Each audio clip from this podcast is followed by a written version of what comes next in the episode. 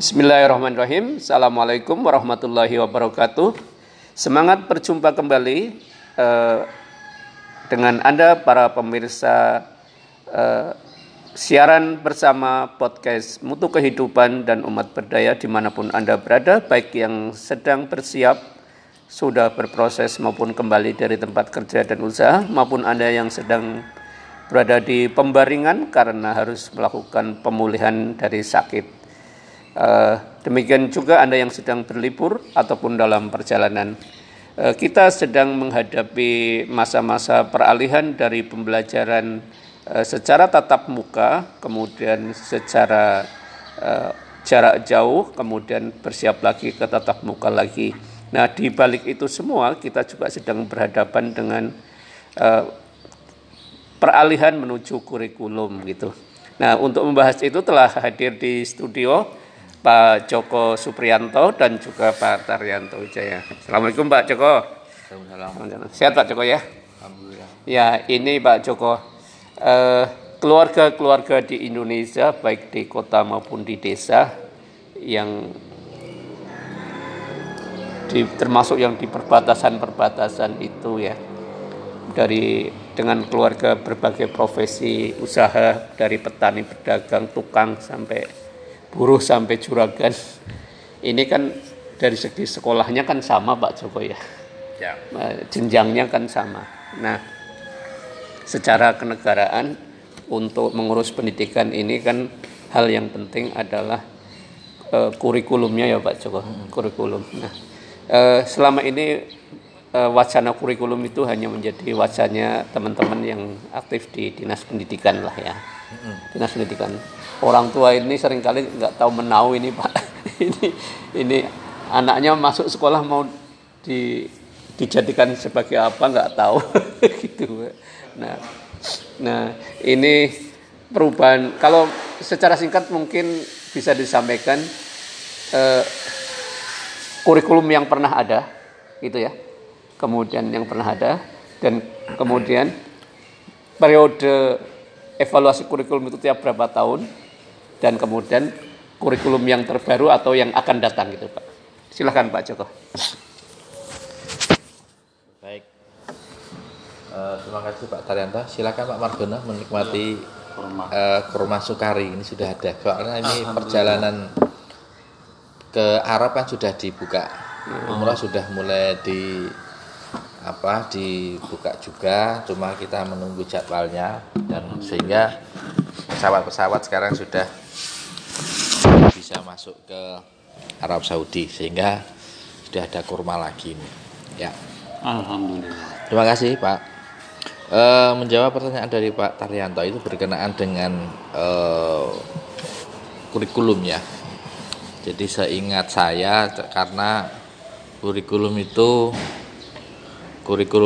berganti hampir setiap tahun, itu berganti karena memang harus disesuaikan dengan setiap 10 tahun, Pak. 10 tahun harus ganti, disesuaikan dengan situasi dan kondisi dan perkembangan daripada ilmu pengetahuan sendiri, juga untuk mengantisipasi perubahan zaman.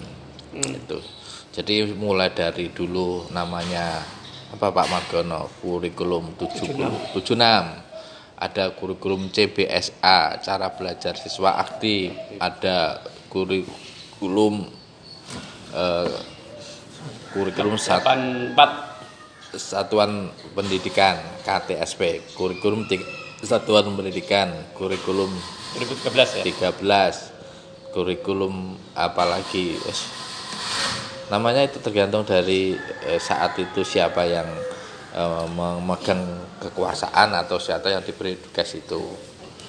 Nah, intinya di perubahan itu bahwa kita harus melihat perkembangan dan situasi zaman yang saat itu berjalan. Sehingga ketika kebutuhan dan kurikulum itu harus menjawab kebutuhan zaman dan juga merancang kebutuhan yang akan datang. Nah, itu. Jadi ketika misalnya dunia itu membutuhkan alih teknologi, tentunya kurikulum itu harus mengakselerasi diri untuk bisa bagaimana berkompeten terhadap teknologi itu. Apakah itu teknologi industri, teknologi informatika, teknologi pangan, dan lain sebagainya. Dan itu harus menjawab, bisa menjawab itu. Sehingga sekarang kurikulum memang tidak stagnan tetapi dinamis. Namun ada satu acuan yang baku yang ditetapkan dalam satu periode tertentu. Saya kira itu dulu, Pak. Baik, Pak. Nah, terkait dengan perubahan kurikulum tiap 10 tahunan itu ya Pak Joko ya. Kan dilakukan dalam rangka menjawab kebutuhan akan output pendidikan dan juga tantangan zaman waktu itu. Nah, bagi orang tua seperti saya Pak Margono yang menyekolahkan anaknya kan seringkali nggak tahu ini kurikulumnya apa nih gitu Pak. Yang penting nyekolah ke anak dasar menengah kayak gitu-gitu lah. Nah sebenarnya apa yang perlu disiapkan oleh para orang tua terkait dengan kurikulum yang sedang berlaku di sekolah gitu Pak?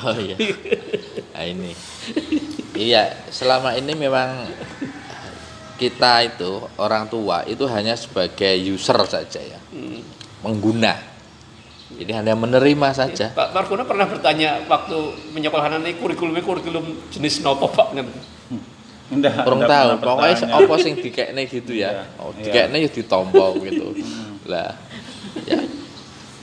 Ini memang harus bersinergi. Jadi kurikulum ke depan itu harus bersinergi. Apalagi ini ada infonya itu ada akan ada apa? Kurikulum baru yang namanya kurikulum paradigma baru. Nah, ini baru saja tadi di awal sebelum perbincangan kita bahas kurikulum paradigma baru. Artinya kurikulum paradigma baru itu sebetulnya harus mengikutsertakan atau juga ikut partisipasi dari yang lain untuk bisa. Karena paradigma kan pemikiran baru. Ini harus baru itu bukan baru dari sisi para elit juga, tetapi juga baru pada sisi para yang ada di grassroots gitu loh. Jadi kebutuhannya Pak Margono itu aku kebutuhannya iki wong tua iki kayak seperti ini.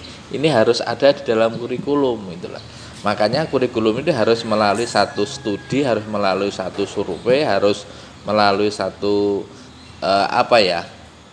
jajak pendapat dari masyarakat sehingga kurikulum itu bisa mencakup dari seluruh kebutuhan dari sisi manapun, jadi dari sisi negara atau pemerintah atau dari sisi orang tua, karena memang orang tua itu sangat terbatas pengetahuannya sehingga harus diusulkan juga. Jajak pendapat itu harus apa kebutuhannya lah. Sekarang anak kita mungkin karakter lah. Orang tua yang karakter yang mana yang harus disampaikan di kurikulum sesuai dengan sesuai dengan keperluan orang tua yang ada di rumah. Itu Pak Lelo. Ya, kalau Pak Margono pernah sebagai orang tua waktu menyekolahkan hubungan antara orang tua dengan sekolah hanya seperti apa Pak Margono? Iya, saya hanya memandang outputnya saja Pak. Artinya siswa itu setelah keluar atau setelah lulus itu punya bekal kemampuan pengetahuan yang cukup. Kalau masalah kurikulum saya tidak begitu hafal karena bukan bidang saya. Tapi satu sisi saya tidak tahu itu bagian dari kurikulum atau tidak. Kalau saya sekilas itu hanya istilahnya casingnya saja. Artinya apa? Masyarakat ngerti casing ya. Artinya hanya kemasannya saja, hanya kemasannya bentuknya. Tapi substansinya hampir sama saja. Tapi saya mandang bahwa apa yang diajarkan dulu atau mata pelajaran dulu itu sebetulnya sudah cukup bagus. ya, sudah cukup bagus. Cuma perlu penambahan-penambahan, misalnya ilmu dan teknologi, pengembangan kewirausahaan dan lain sebagainya. Sebagai contoh misalnya, dulu itu ada namanya CH ya, CP Hukum, itu terus diganti menjadi pendidikan moral Pancasila, terus diganti kewarganegaraan, terus ganti apalagi PMP. Nah, itu kan sebetulnya intinya sama, hanya namanya saja. Kemudian yang kedua,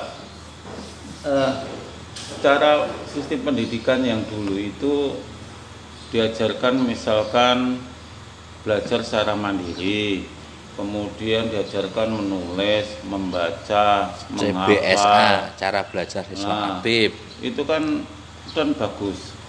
Sekarang itu sudah ada buku yaitu kurikulum masuk bagian kurikulum, itu sehingga siswa itu hanya mengerjakan, ini loh soal ini, halaman ini dikerjakan. Nah, dulu kan enggak. Dulu mungkin dengan adanya keterbatasan buku dan lain sebagainya. Tapi di sisi lain, siswa itu sudah aktif tertanam dalam diri, misalnya pengetahuan apa, dengan cara menulis, membaca, kemudian menghafal, itu tertanam kuat di dalam apa ya, pola pikirnya atau memorinya, sehingga sampai tua pun itu masih hafal juga. Contoh saja misalkan pasal-pasal dalam UU 45. Dulu itu hafal sekali. Sekarang belas anak itu mengusul menghafal Pancasila aja mungkin enggak hafal.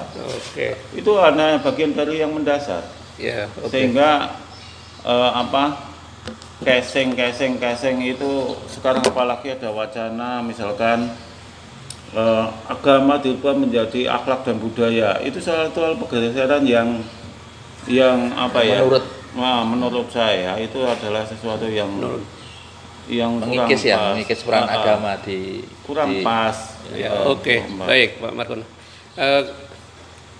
demikian kesulitan-kesulitan yang dihadapi orang tua yang menyalurkan anak nggak tahu kurikulum apa. Yang penting bagi Pak Margono outputnya, keluaran setelah sekolah ngerti apa gitu Pak, bisa apa kan gitu.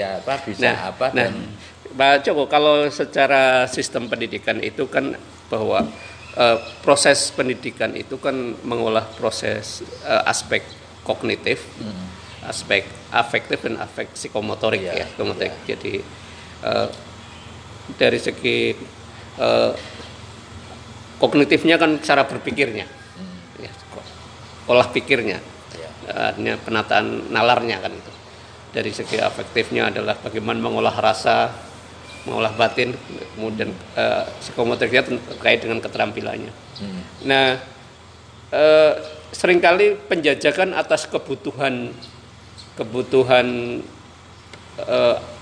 keluaran pendidikan ya, itu kan dilakukan oleh penyusun kurikulum dalam skala yang makro kan Pak Joko ya, skala makro karena skala nasional gitu ya, skala nasional. Tapi mungkin ini yang banyak orang tidak tahu, untuk sampai kepada kurikulum nasional itu kalau disederhanakan sebenarnya prosesnya itu asesmennya lewat cara bagaimana sih Pak gitu, penjajakannya untuk sampai menjadi kurikulum nasional tuh. Nggak ada uji publik ya. Ya sebetulnya sesuatu kebijakan itu memang ada uji publiknya. Jadi seperti kurikulum 2013 atau KTSP dulu itu kan uji publiknya lama itu. Jadi draftnya disampaikan, terus nanti uji publiknya perbaikan di sini. Jadi pertanyaan dari Pak Taryanto ya sudah juga ya, bagaimana mengukur tadi ya. Mengukur sugeri kurikulum nilai itu bisa dipakai untuk secara nasional begitu ya. Jadi begini Pak Taryanto, jadi semenjak tidak diadakannya ujian nasional, jadi tidak diajarkan ujian nasional itu bahwa untuk mengukur kompetensi anak memang secara nasional tidak dilakukan. memang tidak ada dan tidak dilakukan. Dan itu untuk mengukur kompetensi dari secara nasional bergeser ke tingkat lokal, ke tingkat provinsi, ke tingkat satuan pendidikan, dalam hal ini satuan pendidikan. Sedangkan satuan pendidikan sendiri itu standarnya berbeda-beda. Di standar mutu yang ada di satuan pendidikan yang ada di daerah satu dengan yang lain, sekolah satu dengan yang lain itu berbeda. Itu setelah tidak diadakannya ujian nasional atau UN itu. Namun demikian, asesmen yang dilakukan itu memang sekarang ini, selama ini ya, akhir-akhir ini memang asesmen itu dilakukan oleh sekolah itu sendiri, satuan pendidikan itu sendiri, dengan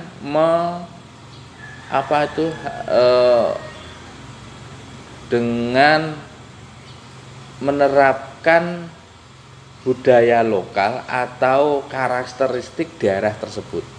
Jadi memang pemikiran dulu itu memang kalau senasional tetap tidak bisa, karena apa?